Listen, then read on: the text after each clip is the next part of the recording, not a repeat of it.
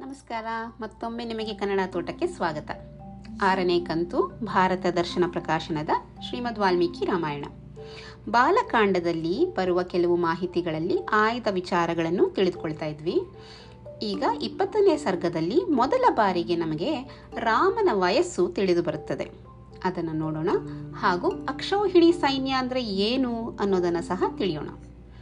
ಇಪ್ಪತ್ತನೇ ಸರ್ಗ ಬಾಲಕಾಂಡ. ರಾಮನನ್ನು ಕಳುಹಿಸಿಕೊಡಲು ದಶರಥನ ಅಸಮ್ಮತಿ, ವಿಶ್ವಾಮಿತ್ರರ ಕೋಪ. ವಿಶ್ವಾಮಿತ್ರರ ಮಾತುಗಳನ್ನು ಕೇಳಿ ಮತ್ತು ಅವುಗಳನ್ನು ಬಾರಿ ಬಾರಿಗೂ ಜ್ಞಾಪಿಸಿಕೊಂಡು ಕಡು ದುಃಖಗೊಂಡ ರಾಜನು ಮುಹೂರ್ತ ಕಾಲ ಮೂರ್ಛಿತನಾಗಿ ಬಿದ್ದಿದ್ದನು. ಸಂಜ್ಞೆ ಬಂದ ಬಳಿಕ ವಿಶ್ವಾಮಿತ್ರರಿಗೆ ಹೇಳಿದನು, ಮಹರ್ಷಿಗಳೇ, ರಾಜೀವ ಲೋಚನನಾದ ನನ್ನ ಈ ರಾಮನು ಹದಿನಾರು ವರ್ಷಗಳೂ ತುಂಬದ ಬಾಲಕ. ಇಂತಹವನಿಗೆ ರಾಕ್ಷಸರೊಡನೆ ಯುದ್ಧ ಮಾಡುವ ಯೋಗ್ಯತೆ ಇದೆ ಎಂಬುದನ್ನು ನಾನು ಹೇಗೆ ನಂಬಲಿ? ಆದರೆ ಇವನನ್ನು ಕಳುಹಿಸಲಾಗದ ಮಾತ್ರಕ್ಕೆ ತಮ್ಮ ಯಜ್ಞದ ರಕ್ಷಣೆಯಾಗಲಾರದೆಂದು ಭಾವಿಸಬೇಕಾಗಿಲ್ಲ. ನನ್ನಲ್ಲಿ ಒಂದು ಅಕ್ಷೌಹಿಣಿ ಸೈನ್ಯವಿದೆ ಅಂತ ದಶರಥ ಮಹಾರಾಜರು ಹೇಳ್ತಾರೆ. ವಿಶ್ವಾಮಿತ್ರರು ರಾಮನನ್ನು ಕೇಳಲು ಬಂದಾಗ ರಾಮನಿಗಿನ್ನೂ ಹದಿನಾರು ವರ್ಷಗಳು ಸಹ ತುಂಬಿರೋಲ್ಲ. ಇಂಗ್ಲೀಷಲ್ಲಿ ಇದಕ್ಕೆ ಶೈ ಆಫ್ ಸಿಕ್ಸ್ಟೀನ್ ಅಂತೀವಿ. ಸರಿ, ಈಗ ಅಕ್ಷೌಹಿಣಿ ಸೈನ್ಯ ಅಂದರೆ ಏನು ಅಂತ ನೋಡೋಣ. ಒಂದು ರಥ, ಒಂದು ಆನೆ, ಐದು ಕಾಲಾಳುಗಳು, ಮೂರು ಕುದುರೆಗಳು.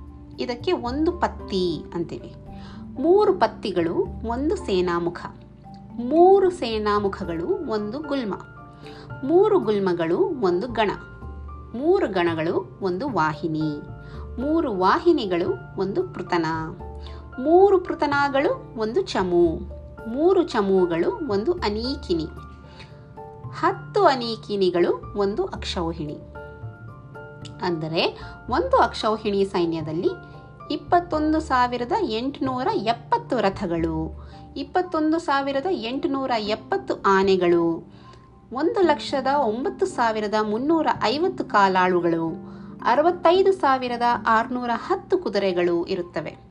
ಒಟ್ಟು ಎರಡು ಲಕ್ಷದ ಹದಿನೆಂಟು ಸಾವಿರದ ಏಳ್ನೂರು ಪ್ರಾಣಿಗಳು ಒಂದು ಅಕ್ಷಾವಹಿಣಿಯಲ್ಲಿ ಇರುತ್ತದೆ. ಮತ್ತೆ ಸಿಗೋಣ. ಪ್ರೀತಿ ಇರಲಿ.